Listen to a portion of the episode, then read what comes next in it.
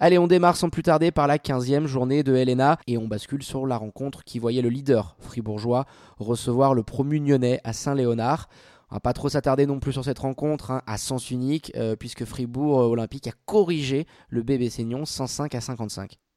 C'est ça, une victoire facile euh, du, début à, la fin. Ils, ont, ils ont fait illusion un petit peu, mais globalement, ce qu'il y avait à retenir de ce match-là, c'est la titularisation de Jérémy Jonin à la place de Xavier Pollard dans le 5 de, départ.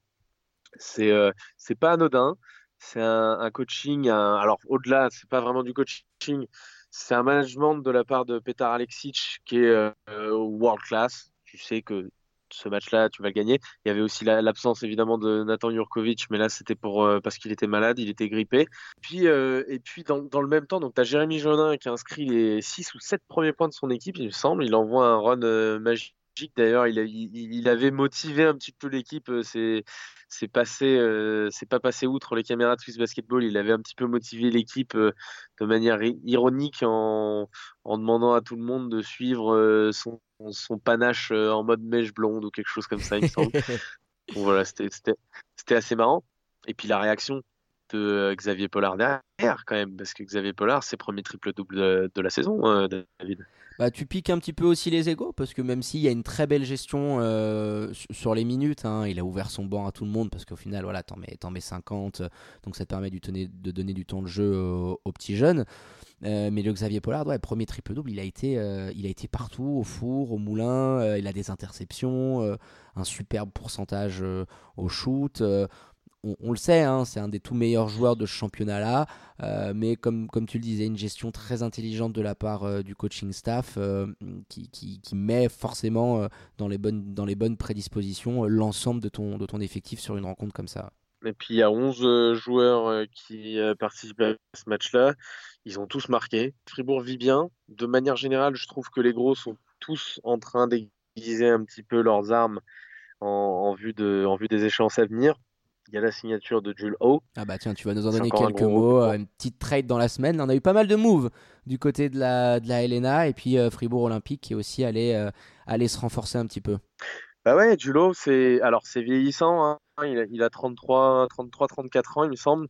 C'est pas le Julo qu'on a pu euh, connaître par exemple sur, sur la saison dernière ou dans les playoffs. Il tournait en double-double avec plus de 20 points de moyenne avec Massiano et puis quasiment, quasiment idem euh, pendant la saison régulière.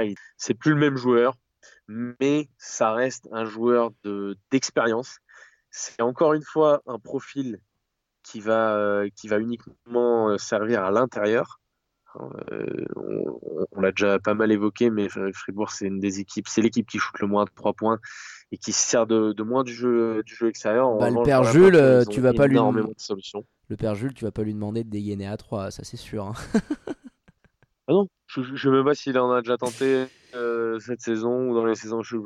C'est vraiment non, non, même en même en mid range, c'est pas un joueur, c'est pas un joueur intéressant à ce niveau-là. Il a plein d'autres qualités, mais encore une fois, et, c'est un, petit avis que que j'aimerais donner parce que j'ai eu une discussion avec Thierry euh, Moreno euh, des, des Lions de Genève qui nous demandait sur sur Instagram, on n'avait pas pu lui répondre parce que la stat était dure à trouver, l'évolution du pourcentage à 3 points en NBA et en, et en Helena. Alors, l'évolution du pourcentage à 3 points par match, elle n'est pas si flagrante, si tu veux. Il n'y a, pas forcément de. Euh, il, y a, y a 15 ans en arrière, ça shoot à 30, maintenant ça shoot à 35. Non, ça, c'est toujours à peu près la même chose. Ça varie euh, entre 0,5 et 1% chaque saison. Mais surtout, euh, ce qui est important, c'est de voir, de noter, alors pas en Helena, mais en NBA en, en tous les cas, c'est l'évolution du nombre de, de shoot tentés à 3 points. Du volume, c'est ça, du volume. Il y a eu du, voilà, du, du, volume. Il y a eu des équipes euh, de, comme, euh, comme les Warriors euh, côté US qui ont, qui ont fait que ça se développe de plus en plus et que ça atteint des, des sommets qu'on pensait inimaginables il y a quelques années encore. Et dans ce cadre-là, voilà, tu peux pas lutter de toute manière avec l'abondance de talent qu'il y a du côté Fribourg Olympique. Euh, on avait euh, Imad Fatal euh, cette semaine qui nous disait que la masse salariale de, des Lions de Genève était entre 25 et 30 inférieure à celle de Fribourg Olympique. Donc tu peux pas avoir la même abondance de talent, ça c'est une certitude. Et tu ne pourras forcément pas lutter dans la peinture, étant donné les gars qu'ils ont, les gars qu'ils ont en face. Hein. Là, il y a euh, Julo qui les, qui les rejoint, mais il y a, y a, une, y a une ah, multitude. Je sais que toi, tu es, fan, David, alors. Tu as du Brandon Garrett, euh, Joan James. Il y, a, y, a, quand même des solutions hein, sur l'intérieur euh, pour, euh, pour Fribourg Olympique euh, qui, qui, leur permettent de, de pouvoir et varier. Et Petar Alexic, c'est un, un, coach à l'ancienne. À l'ancienne, hein. ça, ah, ça ressemble ça. un petit peu, alors toute proportion gardée, un Greg Popovich, par exemple, euh, qu'on peut voir en NBA. C'est un coach qui, joue énormément, qui est pas fan du jeu à trois points. On l'a déjà vu euh, à notre micro, on, a déjà évoqué ce sujet-là avec lui. Mais donc voilà, si tu veux rivaliser euh, cette année, si tu veux du moins battre Fribourg Olympique, il faut, te, il faut te lancer dans un style complètement différent. Parce que ce qui a noté aussi, c'est qu'on voit que le, ratio de le ratio de le field goals qu'on appelle le, si tu peux le traduire, je l'ai. Les field goals, oui, c'est la, en fait, le, le, field goal, on le met souvent sur, même sur Instagram, hein, quand vous voyez les lettres FG, c'est le volume total de shoot, en fait, si vous voulez, qui comprend euh, les voilà. shoots à 2 points et les shoots à 3 points également. Et eh ben, il n'est pas affecté, ce field goal, par le, par le shoot à 3 points. C'est-à-dire que plus tu prends de shoot à 3 points, sur les, sur les dernières années, c'est euh, la progression est faramineuse, comme je l'ai dit, le, le field goal euh, général n'a pas baissé. Donc forcément, c'est très rentable, rentable pardon, d'aller jouer à trois points. Mais moi, je trouve que euh, Thierry a appelé ça du jeu moderne et il a raison. Le fait de prôner ce, ce jeu-là, c'est exactement ce qu'il faut faire cette année. Et Fribourg Olympique a un très bon coach, une très belle équipe. Je trouve qu'ils sont un petit peu moins bien structurés que les années précédentes. Et ça s'est vu en Europe où ils ont énormément souffert face à des équipes qui prenaient des shoots extérieurs.